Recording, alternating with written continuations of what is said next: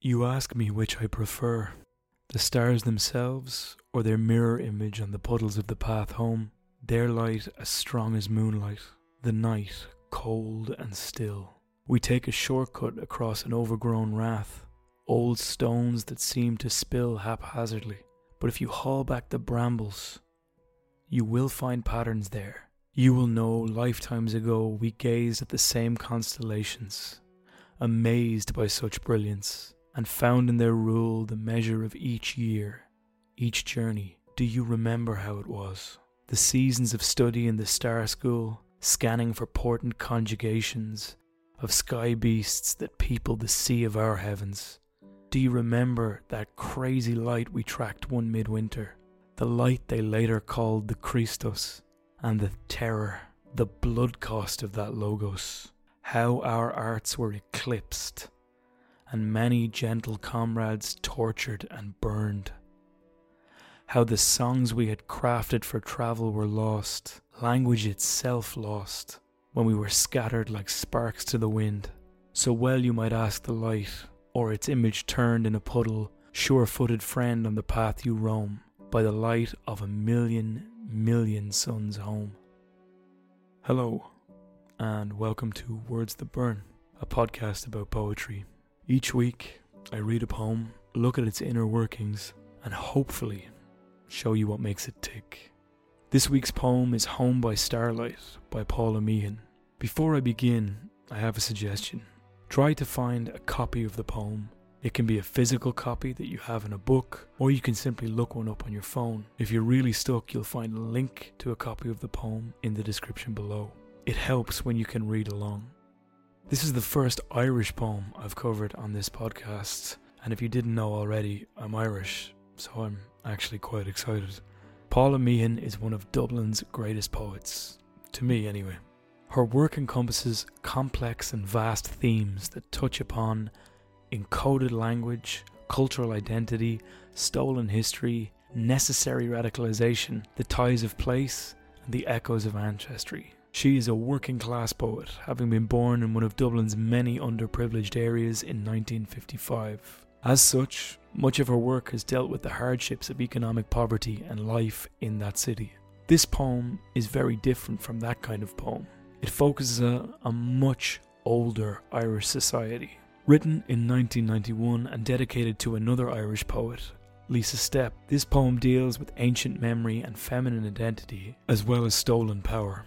The dedication itself is important. Lisa Steppe is Meehan's contemporary, a poet in her own right, and so the theme of sisterhood and camaraderie is addressed right off the bat, before the actual poem even begins. With this in mind, it's possible that the opening stanza here is a reference to an actual memory that the pair share. You ask me which I prefer, the stars themselves or their mirror image on the puddles of the path home their light as strong as moonlight, the night cold and still. We take a shortcut across an overgrown rath, old stones that seem to spill haphazardly. But if you haul back the brambles, you will find patterns there. You. The first stanza is addressed directly to a mysterious subject, a you. In my mind, it's Steppe.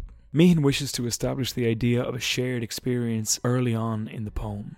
This idea of shared experience becomes an indispensable theme later on. She references a conversation the pair had at some point in the recent past. The nature of that conversation is clearly somewhat metaphysical. You ask me which I prefer the stars themselves or their mirror image on the puddles of the path home. Immediately, the notion of reality versus representation is established. Is it enough to be satisfied with a perceived object, or must it be genuine? More to the point, if something is not the genuine article, merely a representation of it, a photograph, a line of poetry, a cinematic scene, does it carry any real value? This is a question that will be addressed again towards the end of the poem. From here, the words of the stanza switch to the language of place and direction. Their light as strong as moonlight. The night cold and still. We take a shortcut across an overgrown rath old stones that seem to spill haphazardly. The language here is physically descriptive. It constructs the scene vividly in the listener's mind. Adjectives like cold and still combined with real landscape, stones that seem to spill, all share the place with the reader, allowing them to join in on this sense of community that she and Steppe share. Me Meehan here creates a strong connection to Ireland.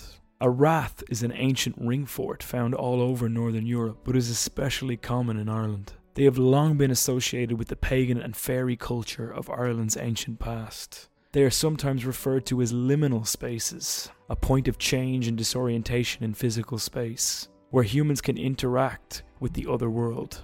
This is absolutely intentional on the part of Meehan. Liminal spaces are often a theme of her work, and in this poem, she uses the reference as a kind of jumping off point. From here, the concrete, physically grounded language of the opening lines begins to dissolve. The chaos of nature, haphazard stones, overgrown brambles, suddenly gives way to patterns. Chaos is tamed by some hidden order, and it's doubtful that it's scientific. This order seems to be brought about by a different kind of understanding. The stanza ends on an unfinished U that leads directly into the first line of the next one. This is important as it creates a sense of disorientation all its own. The poem becomes a shifting thing, fluidly moving between the recent and ancient past, with no clear delineation on which one is which. This simple technique of an open ending to a stanza allows the stanzas to bleed together so the reader slips in and out of the different times. The result should be jarring, and yet seems to have exactly the opposite effect. You will know lifetimes ago we gazed at the same constellations, amazed by such brilliance and found in their rule the measure of each year, each journey. Do you remember how it was? The seasons of study in the star school, scanning for portent conjugations of sky beasts that people the sea of our heavens. Do you remember the crazy light we tracked one midwinter? In the first lines of this stanza, we'll know lifetimes ago we gazed. We are made subtly aware that the poem has shifted from the recent past of Meehan's experience to something much more ancient. To further this idea, ancient skills are mentioned. None of them seem to be based in science. There is an arcane sense to each one, and more importantly, the language becomes increasingly mystic as the stanza progresses. The seasons of study in the star school, scanning for portent conjugations of sky beasts that peopled the sea of our heavens. Much of this language is old, paganistic. It is there specifically to evoke exactly that paganism, Ireland's earliest belief system. The idea of being in tune with your land and surrounding. The importance of seeing the world in a very different way. In this case, as we'll see later, a distinctly female way. What makes me say this?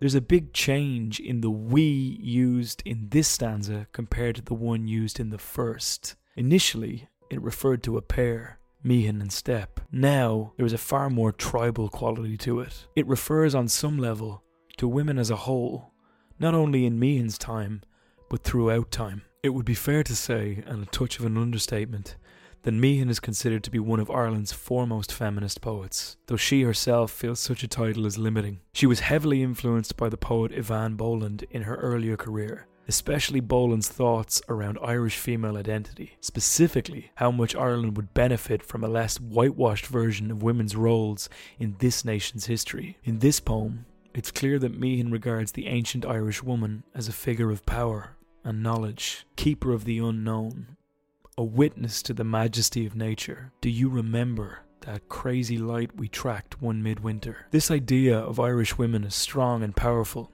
has always fascinated Meehan, and she seems to trace it to her upbringing, stating as much in an interview. I'm from the north inner city of Dublin. My childhood was full of incredibly strong women. Take my grandmother, a ferocious, powerful woman. It wouldn't have made any sense for me to come home to her with a book by Betty Friedan saying, Get off your knees, you've been oppressed.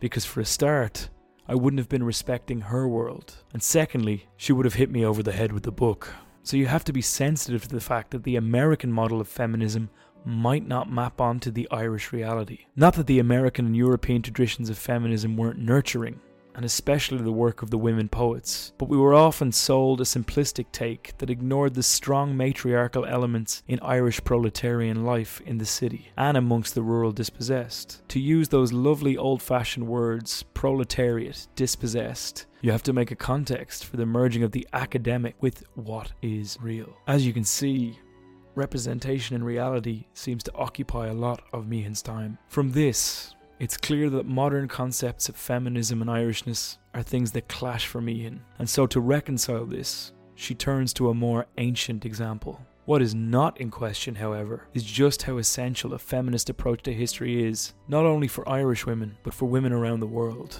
A point that is driven home with great force in the final stanza. The light they later called the Christos, and the terror, the blood cost of that Logos. How our arts were eclipsed, and many gentle comrades tortured and burned how the songs we had crafted for travel were lost, language itself lost, when we were scattered like sparks to the wind. So well you might ask the light, or its image turned in a puddle, sure footed friend on the path you roam, by the light of a million, million suns home. The paradise outlined in the previous stanza is suddenly invaded by organized religion, more specifically, Christianity. Proof for this being that Christos and Logos are used as alternate names for Jesus Christ by different cultures, both referenced here. Logos here has a dual meaning, also representing the realm of reason, a further poison to the more ephemeral arcane world that Meehan has built. There can be no doubt that this religion destroyed what was once held dear by these women. It's made clear when Meehan begins to reference the concept of witch burning, how our arts were eclipsed and many gentle comrades tortured and burned. A clear reference to the torture of the women who gained any kind of power in early medieval society. The choice of words here, gentle comrades, is very important. First, comrades reinforces the sense of community that Meehan has been trying to create in this poem. And secondly, gentle, a word used to ensure that the innocence of these women is never in doubt. From this point on, the language and imagery of the poem evoke the sense of breakdown or shift and change, specifically loss through change. There is a tragedy in that so much has been lost to strict reasoning. How the songs we crafted for travel were lost, language itself lost, when we were scattered like sparks to the wind the end of certain language. The dissolution of meaning is coupled with the literal burning of her sisters, as Meehan tries to quantify just how much was lost in the blink of an eye. Not only the information, but also how it can be accessed. We, as listeners, would be left with a hollowing sense of loss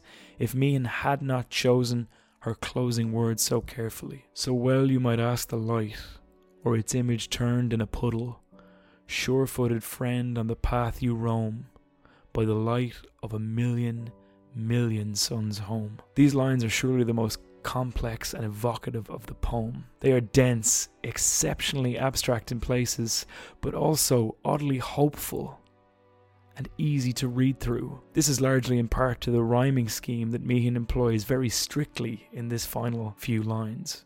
They bring the poem to a close in a cyclical fashion. In the opening stanza, Meehan introduced the idea of representation versus reality with the lines, the stars themselves or their mirror image on the puddles of the path home. Here at the end, we see that those lines are brought back, albeit in a different form. You might ask the light, or its image turned in a puddle.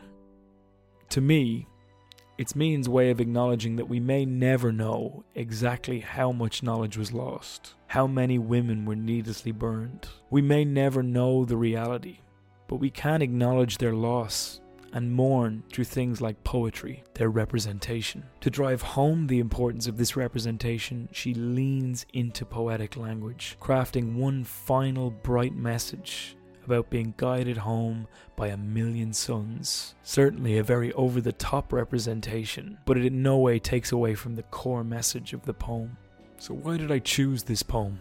Paula Meehan is honestly one of my favourite poets. She addresses an aspect of the Irish cultural identity that is often overlooked the burden of our past. It has often been commented by critics and fans alike that there is a healing quality to Paula Meehan's work. That using the poetic form, she attempts to address old wounds that have been left to fester. She seems to respect this interpretation and even believes it herself. She said in an interview with the Irish Times, I think the whole river of poetry is a history of the dream life and the dreaming of the human species.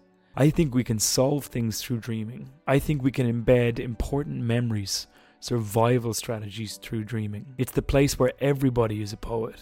I think this poem very specifically encapsulates the idea of solving things through dreaming. So, how did I do? Do you agree with my reading? Or am I really, really, really, really wrong? I will point out, as always, that this is my interpretation, and as such is very much up for debate.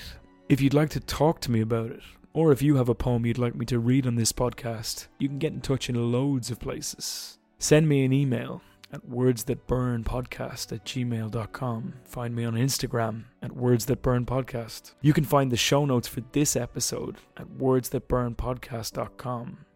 They have full references and citations so you know exactly how I researched. I have a quick request. If you've been enjoying this podcast so far, and you're listening to me on Apple Podcasts, please give me a review. It really helps me in spreading the podcast around. If you're listening to me on Google Podcasts, you can do the same. If you're listening to me on Spotify and you have friends that might enjoy this poem or its reading, please send it to them. This episode was written and produced by me, Benjamin Colopy. The music for this week's episode was provided by Scott Buckley and is used under Creative Commons license. As always, I really appreciate you spending your time with me, and hopefully, you'll hear from me again soon.